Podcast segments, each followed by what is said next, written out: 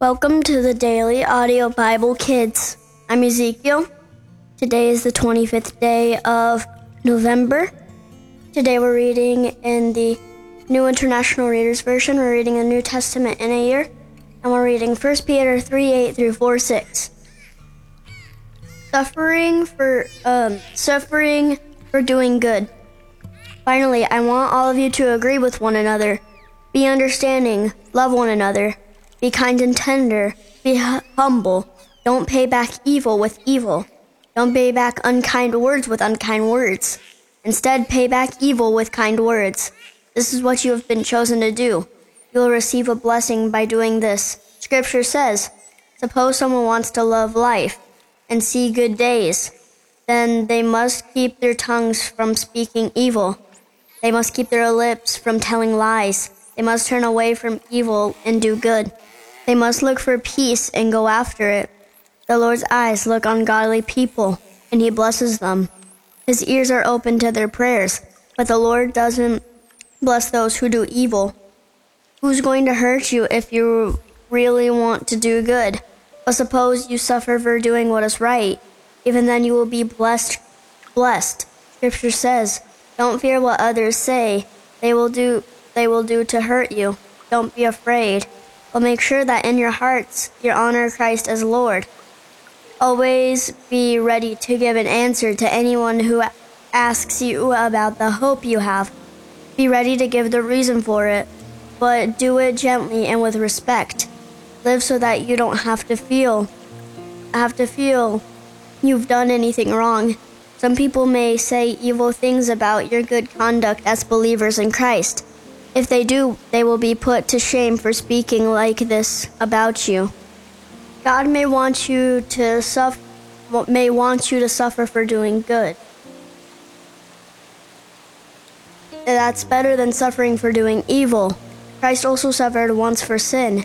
The one who did what is right suffered for those who don't do right. He suffered to bring you to God.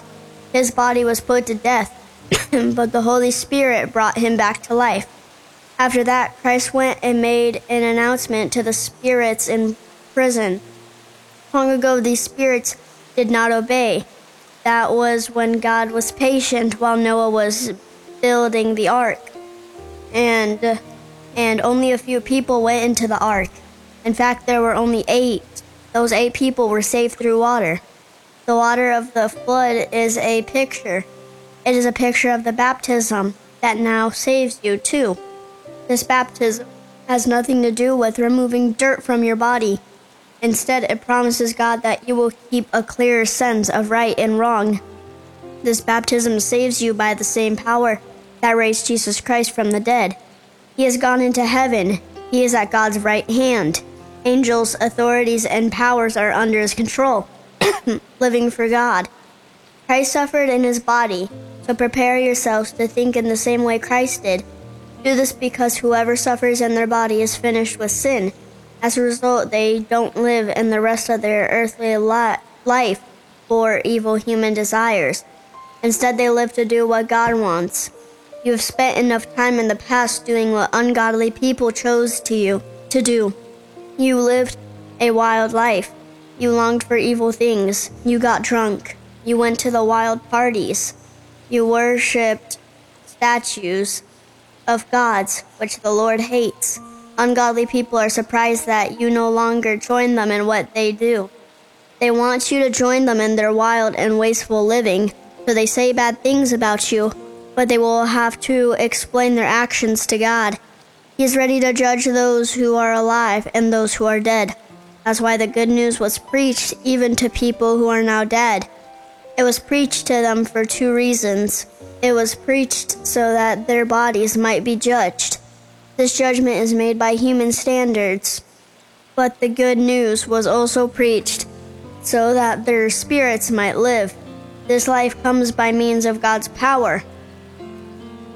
Maybe we can pray that we can thank God for creating the Bible for us to read every day. Dear Jesus, please help us to thank you for making the Bible for us to read every day. I thank you for making the world and making us. In Jesus' name, Amen. Well, that's it for today. I'm Ezekiel, and I'll be back tomorrow. Bye.